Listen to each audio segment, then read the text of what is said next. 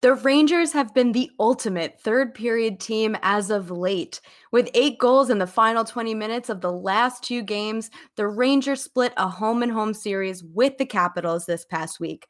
We'll debrief the last few games, the Lemieux trade, and evaluate where the team stands in the playoff race as the post Larry Brooks drops by and we are graced with the presence this week of the voice of the Rangers. MSG Network's own Sam Rosen joins the pod.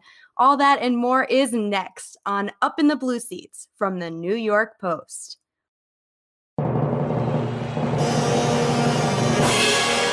Ladies and gentlemen, we ask that you direct your attention to center ice for a special presentation.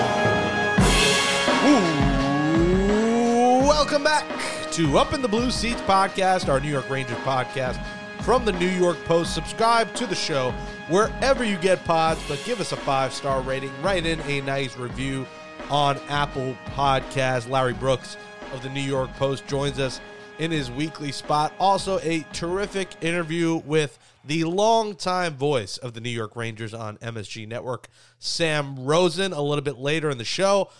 But first, here they are, your host of Up in the Blue Seats this season. It's the New York Post own Molly Walker. And the star of the show, Ranger Great, number 10, Ron Duguay. Well, thank you, Jake. And yes, we're back. Not only are we back, but Coach is back. Coach Quinn is back with his team. And also, who's back is Shesterkin in net. And my goodness, is he looking good? Last game against Washington, he was the better player on the ice. But sadly, for some Ranger fans, Brendan Lemieux was sent off to LA. So, what does that mean to the Rangers moving forward? Well, there's certain players that are taking advantage of that quality ice time that they're going to get and Colin Blackwell. Blackwell looking really good. He's not a young man. He's not a rookie. He's been around. He's been wanting to play in the NHL. So he's proving to the coach that he wants to play with good playing. Also in the news this week is Fox. Fox keeps getting better. With every game, he looks a lot more comfortable. But more importantly, today on our show, our guest, a good friend of mine, I've known him for a long time, Sam Rosen. With his play by play, he's witnessed so much. He went through the 94 Stanley Cup, and we have to dig into that stories. I want to hear stories, play by play, what it was like to call that last game, and what's it like to be Sam Rosen. But until then, right now, my co host, Molly Walker, is here with us. And Molly, when you think of Sam Rosen, what is it that you think about? My childhood, Ron. Honestly, I mean, who who doesn't think of Sam Rosen's voice coming out of their television? Not only just in Rangers games, but other ga- other sports as well. I mean, he's just such an iconic voice, and we are so lucky to have him on the show. And he gave us such a play by play of that 94 Cup final game when the Rangers won. I obviously was not alive, so I actually felt like I was reliving it. So tune in a little bit later in the show. You definitely don't want to miss it. Getting back to the Rangers, though, two to one loss in Philadelphia, five to four loss in Washington, but then a five to two win over the Capitals on Tuesday even though the Rangers have gone one and two over their last three games, they've been pretty encouraging outings, in my opinion. In two of the three games, the Rangers have held their opponent to just two goals, and their power play has looked really good.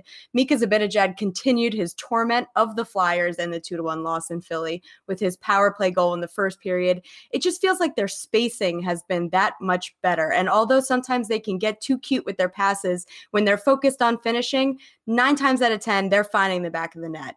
And then the five to four loss and Tuesday's win against the Capitals were only slightly concerning because the Rangers are leaving the game to be decided in the third period. And although they've come up big in both third periods, it's just so dangerous to wait until the final 20 minutes to put the game away, especially against teams like Washington, Philly, and Boston. But Colin Blackwell, like you mentioned, came up big for the Rangers, completely jump started that comeback in the loss. And Blackwell has really stepped up. We were talking about this earlier, Ron, right? He has, and uh, and I think it has to do with you only get so many opportunities in the NHL, and when you get older, you really realize you better be prepared every game. And from what some of the comments I've heard from players that he sits there in the dressing room as he prepares, and he's extremely serious. He goes out there for a little man. He's only five nine. The other night, he actually challenged someone to a fight defending one of his players. And one of the comments he made, he says there was a void to fill with Brendan Lemieux, who's not on the team, that we need to step up and we need to fight and play hard for each other and play as a team.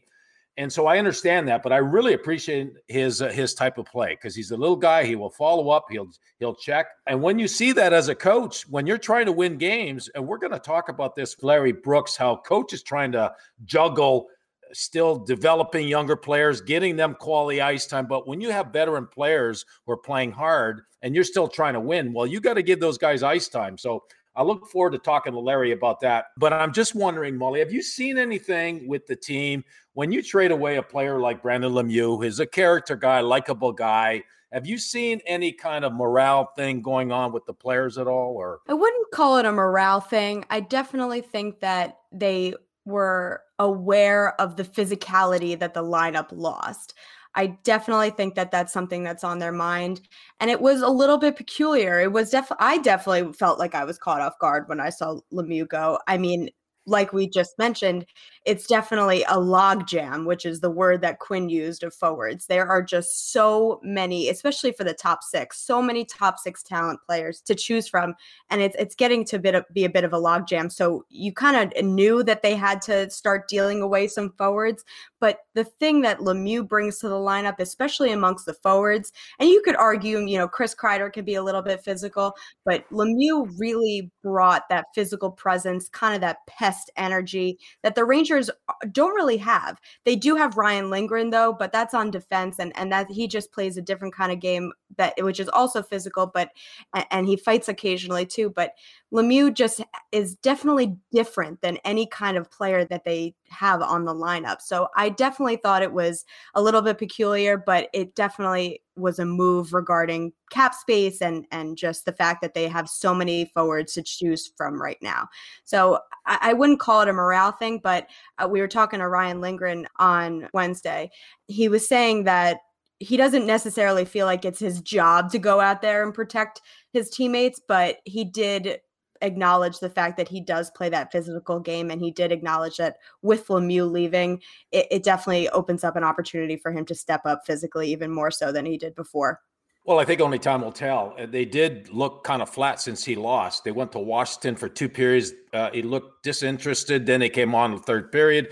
Same start last game. Uh, I made the comment that I felt like they put Washington to sleep. They're up two goals, but then the Rangers have it in them. They have so many skilled players that if you want to play pond hockey against us, we we could beat you at that game. And that's essentially what happened. But eventually, I think the team needs to address having physical guys on the team because you look at all championship teams they got guys that bang and you look at washington you got wilson out there and you guys you have those type of guys. So i don't want to judge it too early. I just feel there's a need there and let's see what happens as we move along. They got a couple games coming up against Buffalo, two games that I feel they need to win if they're going to still be thinking about making the playoffs. And then they got to tackle Boston. Someone needs to do the Rangers a favor by beating the Boston a few times, like the Islanders, the Devils, to give them that chance to close the gap. But Boston's looking really good. So, but it, if anything, it's just the Rangers are always fun to watch, and I look forward to these two games coming up against Buffalo. Yes, like you mentioned, five points out of the fourth playoff spot, currently occupied by Boston, but they do have three games in hand right now. The Flyers are ahead by two points. Boston ahead by five, but I believe, yeah, like I said, they have three games in hand the top three teams in the East, the Islanders, Capitals, and Penguins, have really blown open the division where the Rangers are concerned. They are so far behind right now that the Bruins are really the only team that's within reach for the Blue Shirts.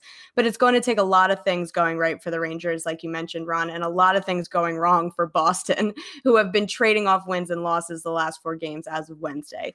The Bruins also have six more games against the lowly Sabres, while the Rangers only have four beginning Thursday night. Are the Sabres drunk going into their games?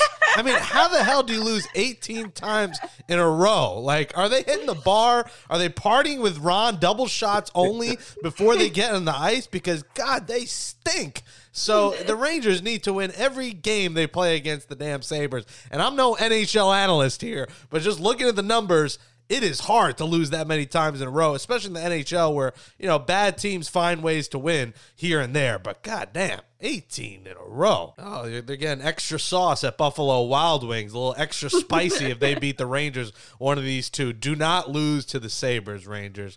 Uh, that would be embarrassing. All right, you guys will talk next with the legendary Larry Brooks right here on Up in the Blue Seats.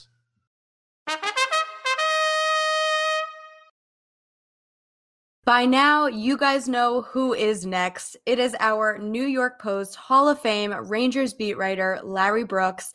Follow Larry on Twitter at NYP underscore Brooksy and read his stories in the Post and at NYPost Com. Larry, I wanted to start off with your pregame column from Tuesday, which discussed how Colin Blackwell, in particular, has made David Quinn's job all the more difficult. But in reality, it's not just Blackwell, it's players like Kevin Rooney, sometimes Julien Gauthier, who have all gone on little tears of stellar play that have taken away from the kids like Lafreniere and Chytil. What are you seeing from this dilemma? What I see is a much more complex issue. Ice time and developing these young players constitute much more complex issues than simply saying let the kids play. Because and, and I and I think that the money quote from David Quinn when he was discussing this yesterday when when I had asked him about it was his reference to you have to be accountable to the room. And you have to as a coach be accountable to the team and so while in a perfect world, you would say Lafreniere needs to play 20 minutes a night to develop. Kakko needs to play 20 minutes a night to develop. And they need to give Gauthier 15 minutes a night to see what he can be. And they need to get Kravtsov in and elevate him very quickly. The idea also is to win games and to compete. And you have veterans on the team and players you're paying an immense amount of money to to win games.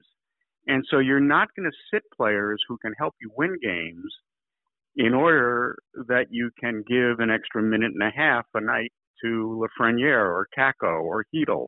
And it's not easy. it really isn't easy. They're, you know, they're trying to walk and chew gum at the same time. And sometimes you can stumble.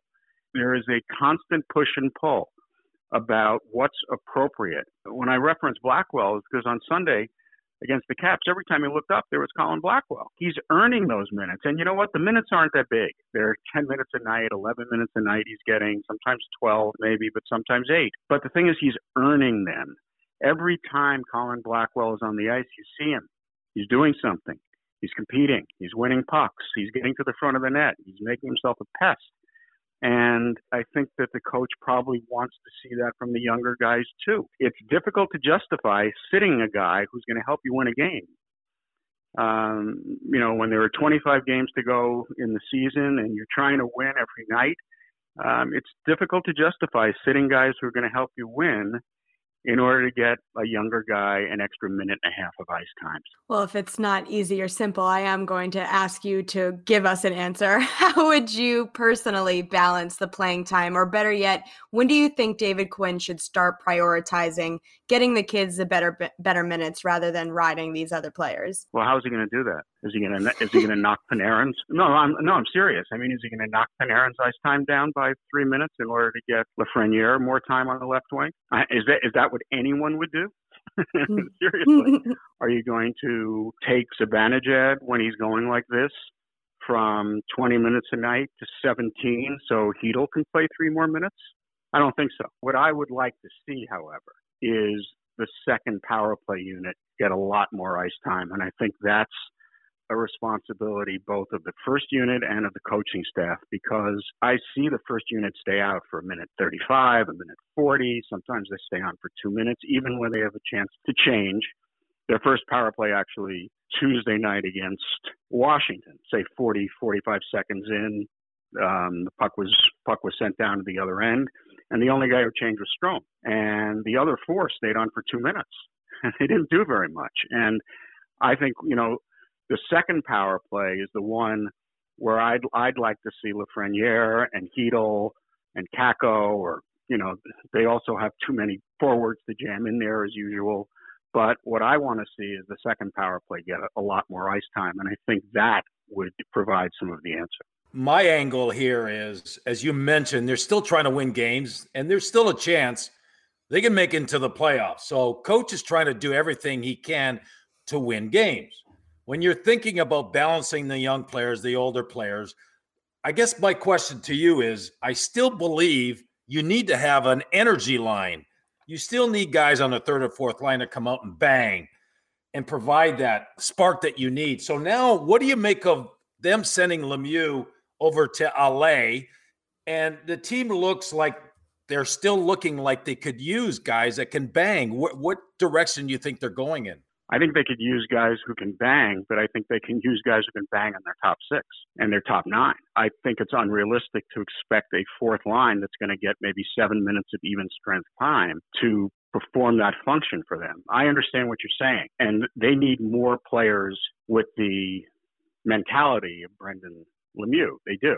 But they need those kinds of players in their top six and top nine. You know, they need more fiber at the top. It's helpful at the bottom, but I think they need it at the top.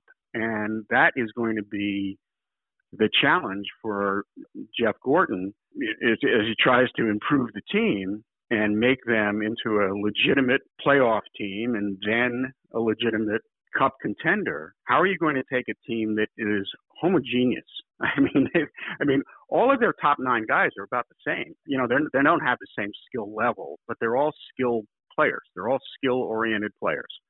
Um, Kreider is a little bit different, but he's also not a banger, except you know on occasion. But all of their guys are kind of skill guys. And how do you repl- How do you add to that when you've got so many of them and you you prioritize talent and skill over other attributes. I, I don't know. I, I, don't think this is going to be so easy for them. Shesterkin is back and he's playing really well. So I want to move forward to the trade deadline. Let's say they're within four points to making the playoffs, and it's trade deadline. When you look at their backup situation, not really strong. Can you see the Rangers potentially going for a good backup goaltender or just wait? Well, they're not going to be able to do anything unless they trade Georgiev. It's you know they're paying 2.425 million for a backup goalie, so they're not going to be able to add a backup goalie there. I, I, I think there's more of a chance if there's interest in Alex that they'll trade Alex at the deadline, but I'm not sure how much interest there's there's going to be in him given the kind of season he's had this year. I hope they don't really make any moves predicated on fanciful chance to make the playoffs. I mean, I, I think it's it's pretty unrealistic at this point to think they're going to catch the Bruins. The fact that they're, you know, I mean, it's it's pretty unrealistic to even have the Rangers and Bruins in the same sentence.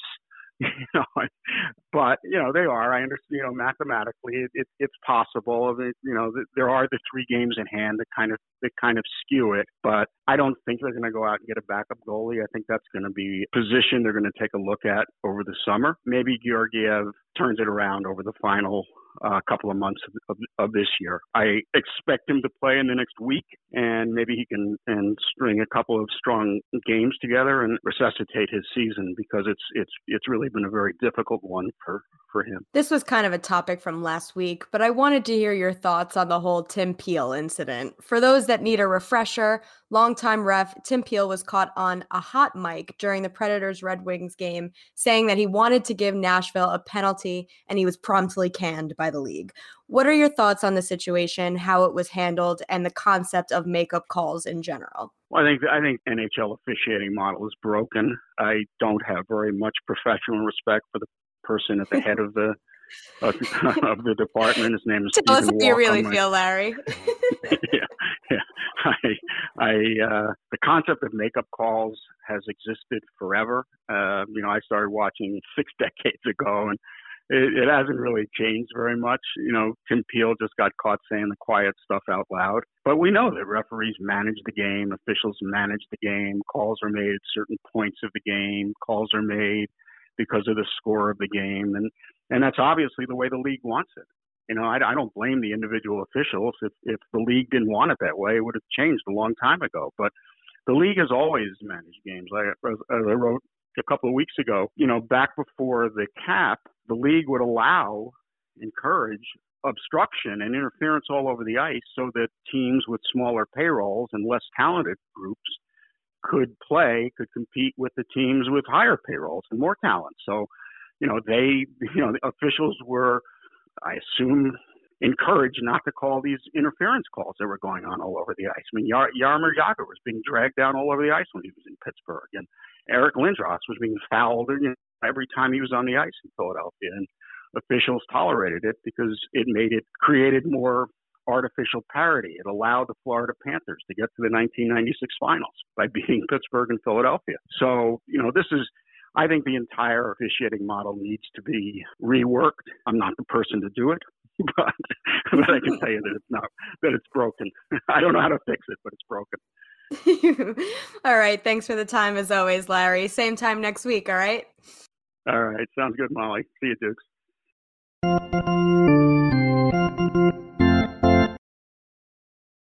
Our guest this week is nothing short of a Rangers icon. He's been around the team since 1982, doing play by play since 1984, and been one of the most recognizable voices in sports ever since. He's coined the It's a Power Play goal, and this one will last a lifetime. He simply makes every Rangers broadcast that much better. Coincidentally, this man used to sit in front of my dad at Temple at the New City Jewish Center. So you can imagine my father's reaction when I told him I now consider this Rangers legend to be a friend of mine. Please welcome Sam Rosen. Sam, thank you so much for taking the time to talk some Rangers hockey with us. That's a great introduction, Molly. I may use your power play goal call a few times instead of mine. Or if I come down with laryngitis, you're in for the goal call. Oh, stop it. That's the highest honor, Sam. All right, let's get down to the Rangers. There aren't many people who have watched both Brian Leetch and Adam Fox as intently as you have. And obviously, the latter has drawn a ton of comparison to the Rangers' legendary defenseman. I wanted to hear your take on their similarities. You know, Molly, I've been thinking about that, I guess, for the last several days. I thought it, about it again this morning, and it's unfair to everyone to look at Adam Fox and say he is the next Brian Leetch, because Brian Leetch had a marvelous career, as we all know, one of the greatest New York Rangers ever, a Hall of Famer, a Stanley Cup champion. I mean, this a Conn Smythe Trophy winner. This guy did it all. Norris Trophy winner. So he is, without a doubt, in a special category. That said, Adam Fox is Brian Leetch like in his play. What we've seen from him in two years or less, a year and a half as a New York Ranger has been absolutely phenomenal. The great poise that he has with the puck, the great vision. That's the thing that always stood out to me about Brian is the great vision he had of the ice, whether it was to make a pass to the center or make a pass to the winger breaking uh, the uh, wall and, and just lead a play into the offensive zone, the rushes from end to end. He was so special. And we're seeing this on a nightly basis from a second year player in the NHL. And I'm sure, Dukes, you can attest to this how difficult it is to be, uh, let alone an NHLer, but a defenseman in the NHL and to play the way he does. It's been eye opening, Molly, and great to see. Portends great things for not only Adam, but for the Rangers, because that's the type of player that is essential to have in today's NHL. Sam, Ron here. Uh, you and I have known each other since back in the 80s. We worked together. and I guess I want to dive in a little bit about uh, Sam, Sam Rosen, you as a person, you doing the game, going back. Ranger fans can't get enough about hearing about the 94 run. So, but I would like to know from you, because I've never asked you, what's it like for you when you get in those intense playoff games where you're having to work, do the play by play? Do you do you as you're doing your work, you're having to concentrate. Is it like being a fan where you get that level of excitement, or are you just really focused on calling the game? Well, part of it is a fan. I mean, you can't take that out of me because this is what I grew up with. I was a kid going to the games and with our G.O. cards paying 50 cents to run up to the balcony at the old Madison Square Garden on 49th and 50th Streets and 8th Avenue and watching the Rangers in the bad days turn into some good days and get better and then grow up with the Rangers. See, this is my team. So the fan is always in me. And I live and die with this team and I want them to do well every single night. But I also have a profession and you know what it's like. And Molly, you know what it's like as a professional. You've got a job to do. And one thing I learned very young, and a lot of it has to do with working with John Davidson because of the great background that he had going up to Canada, learning to be a, an excellent analyst, the guy that everyone looked as as the model. He's in the Hockey Hall of Fame as a broadcaster because he was that good. We worked together for 20 years, and he instilled in me a certain guideline as to being as impartial as you can. Now, everybody knew that JD wanted to win. He was a Rangers goalie. He wanted the Rangers to win, but there was this professionalism. We were able to work national broadcast. He did it in Canada, did it again in the U.S. I was able to work national broadcast for Fox when they took over uh, the national contract in 1995 for five years. You get a feeling, an understanding that there are a lot of fans watching you that are that aren't Ranger fans. They're hockey fans, and it would be unfair for me to go on and just be a blatant homer and root for the Rangers and blame everything on the officials. The Rangers were being cheated. No, you want to give them a balanced broadcast as much as possible. And obviously, we lean a little toward the Rangers because that's the majority of our audience. But you know, our our goal is to be fair to the other team because you as a player know better than anybody else, Ron. There are two teams out there, and both are trying as hard as they can to win. You've watched a lot of Rangers draft picks over the years, Sam, a bunch of first rounders. I wanted to hear your observations on Alexi Lafreniere. What would you say to those calling him a bust and and just what do you expect from him in the future or is it simply too early to tell, you know, considering he's 19? You touched on it right there, Molly. It's way too early to tell to call him a bust, uh, forget that. Throw that word out. Don't ever use it for a few years at least. You have to wait and see. Last year, a year ago, uh, or a little over a year ago, before he was drafted, Alexi Lafreniere was playing against teenagers. Now he's playing against men who are playing for their livelihood and are playing for the ultimate prize in the ultimate league. They are at the top of their profession. These are great athletes who want to win. They're as competitive as any athlete in any sport. They want to win. They want to win badly. And he is trying to make that transition in his teenage years at age 19 into playing a man's game. And I think what's necessary is great patience. I think we're all spoiled when we see a Sidney Crosby come into the league. Ron remembers when Mario Lemieux came into the league. These are special athletes. A Connor McDavid comes into the league. They're few and far between, and they're not instant successes. It takes them a couple of years as well, but then the greatness comes through. Way too soon. Obviously, Alexi Lafreniere was a consensus number one pick. Any team that would have had the number one pick would have choose, chosen Alexi as the number one pick. He's got a great future ahead of him. I think the the thing that that really touches me off, or or in a positive way, is that he wants to be great. Anytime you talk to him, the coaches talk to him. I've talked to JD about him. He's had talks with him.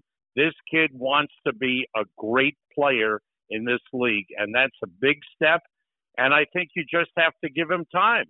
And I think it will happen. He'll get bigger, He'll get stronger, He'll get tougher, and all this great talent that he has in him is going to come out. It might might take a year or two, maybe even three, but I think this kid has great potential. You look around at the other number ones, a Nico Hischier a couple of years ago by the Devils. It's taking time for him to establish himself. A Rasmus Dahlin in Buffalo, he's taken a step back. This is his third year. He's struggling. Jack Hughes with the Devils. He's improved this year, but he hasn't taken over the league. This is a hard league. It's a great league with great players, and it's hard to be an instant star in this game. Over the years, you've had the pleasure of getting up and close, getting near the players. You're doing a lot of events. You host a lot of events with Ranger players. Over the years, are, has there been certain players that you really enjoyed talking to, interviewing that that you uh, just really like their personalities? I think there are several as you go around the league, but amongst the Rangers, there've been a, a lot of great personalities. Going back to when you played, Ron, you were one of them. Phil Esposito was a, was another one. Phil was great to talk to. Always loved to laugh and loved to the guys that have stories. Marcel Dionne, you could ask him what time of the day it was, and about ten minutes later, you might have gotten the answer because he would have told you five different stories. Great personalities. Everyone's a little different. I think it takes time to get to know the European players. You have a, a guy uh, with the Rangers right now, Artemi Panarin, uh, loves to smile, loves to laugh. It takes a little time. Pavel Buchnevich, he's here five or six years now. He's just getting the confidence to speak English. So now you get to know him and get in, you know, get information about him and his lifestyle. But going back to your original question, Ron, you know, each team has several personalities that are approachable. Mark Messier was always there for you to talk to. Very businesslike, but Mark was always there, would always answer every question that you had. The guy who was a terrific and you uh, you always felt he was your best friend was Adam Graves. Loved to go to Adam Graves and and talk with him. Got, there were guys that loved to have a good. Alex Kovalev came to the Rangers as an 18 year old from Russia, didn't know any of the Russian, of uh, the English language. He learned it in a hurry. He watched TV shows and soap operas. He learned English, and then he was one of the best guys to go and talk to. He loved life. He he went out and he learned how to play golf, and in six months he was maybe a, a ten or a twelve handicap. He he learned to to fly an airplane. He learned to play the saxophone. Great personalities, and there were so many of them. Ron, as you go down and you played with with many of those guys. Just great to talk to, approachable guys that you had fun with. So it, it's difficult to pull one of them out because each team has its own personalities and guys you can go up to. A guy like Chris Kreider, very intelligent guy, speaks several languages, great to talk to. A more quiet guy is Mika Zibanejad, but when you sit with him, you get into a conversation about any subject. Uh, terrific guy to talk to. Another one, look at the goaltender we had for 15 years, Henrik Lundqvist, one of the most, uh, one of the nicest, approachable guys. You could go up to him on a game day, talk about any subject. Didn't have to be hockey, didn't have to be goaltending, but always approachable and always there to have a nice conversation with. This is probably a loaded question for you, Sam, but I wanted to know what the most rewarding part of your job has been over all these years. It can be a specific call, game, or just a general takeaway you've had from your time covering the Rangers. Well, I think the the number one thing always has to be Molly being able to call the Rangers winning the Stanley Cup. That first one in 54 years wiping out all the curses and all the pain and suffering that the players went to. Ron knows the pressures that uh, were on the players to try and win. 1979 was a great run for the Rangers to the Stanley Cup final.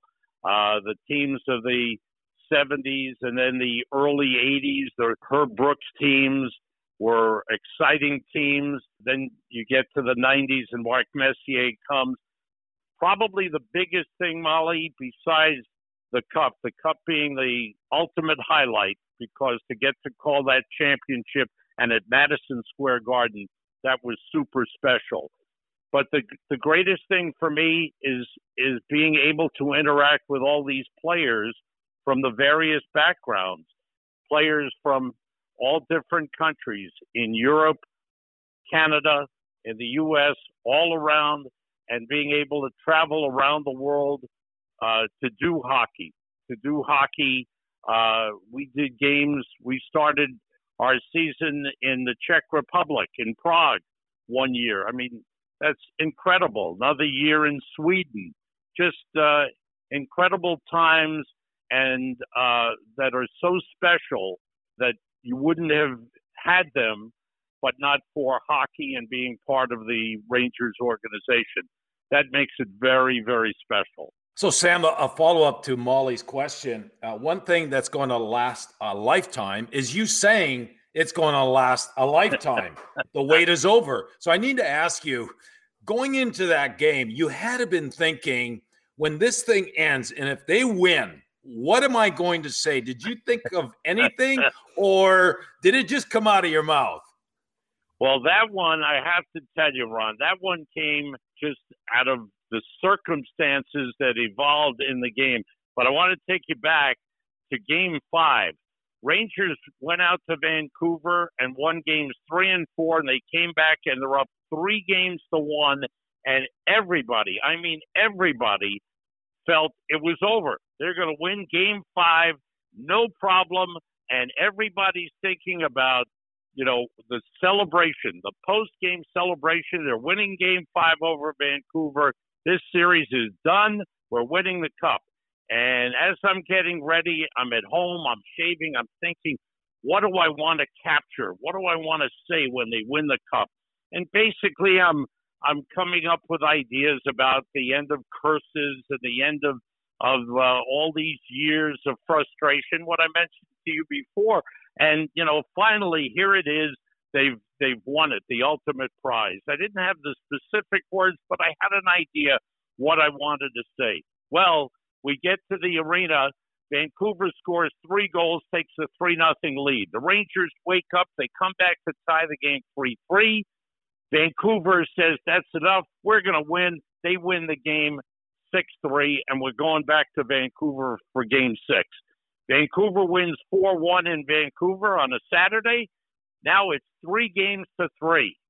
And we're going back to New York for game seven. And game seven, it's a toss up. I mean, anything could happen in game seven. I kind of just cleared my head, get into the game. Same thing, had those general ideas, but now Here's the game unfolding. Rangers take the lead. They go up three to one. Vancouver cuts it to three to two in the third. They come close to tying the game. We're down to the final minute. The time's winding down. The crowd's going nuts. Rangers send the puck out of the zone, and it's an icing.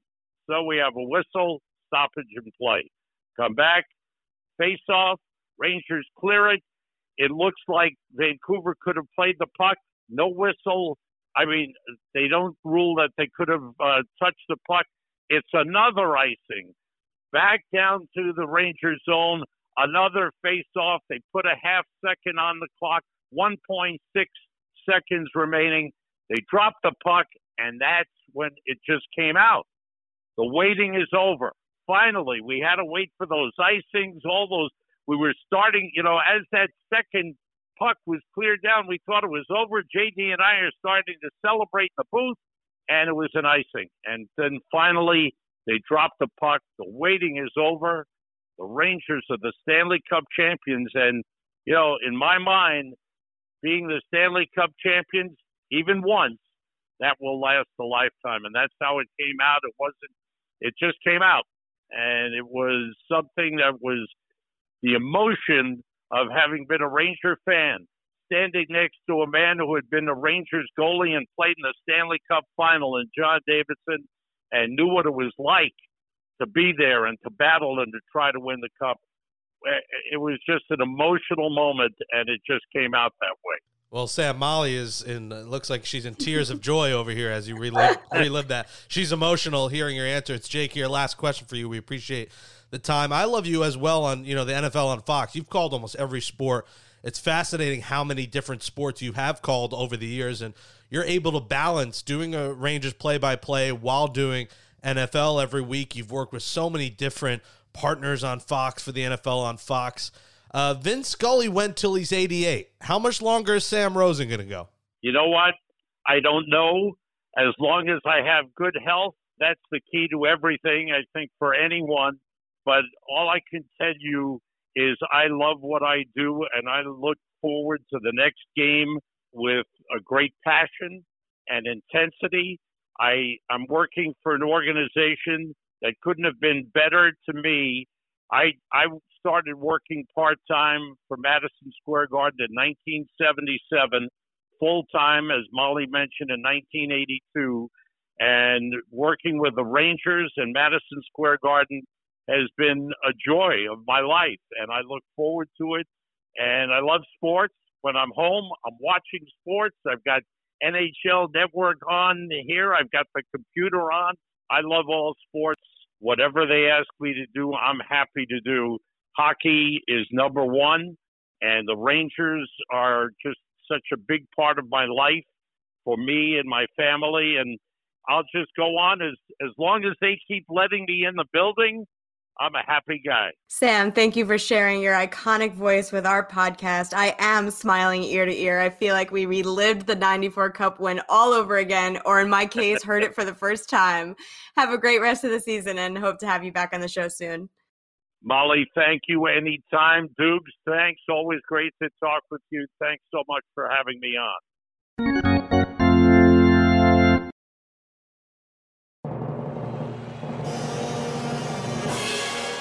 That's a wrap for episode 50. Get this the Leos Anderson from 2018 19 edition of Up in the Blue Seats, our Rangers podcast from the New York Post. Thanks to Jake Brown and Sarah McCrory for producing the show. Do us a huge favor and give us a five star rating and write in a nice review on Apple Podcast. For number 10, Ron Duguay, I'm Molly Walker. We are back in your eardrums next Thursday.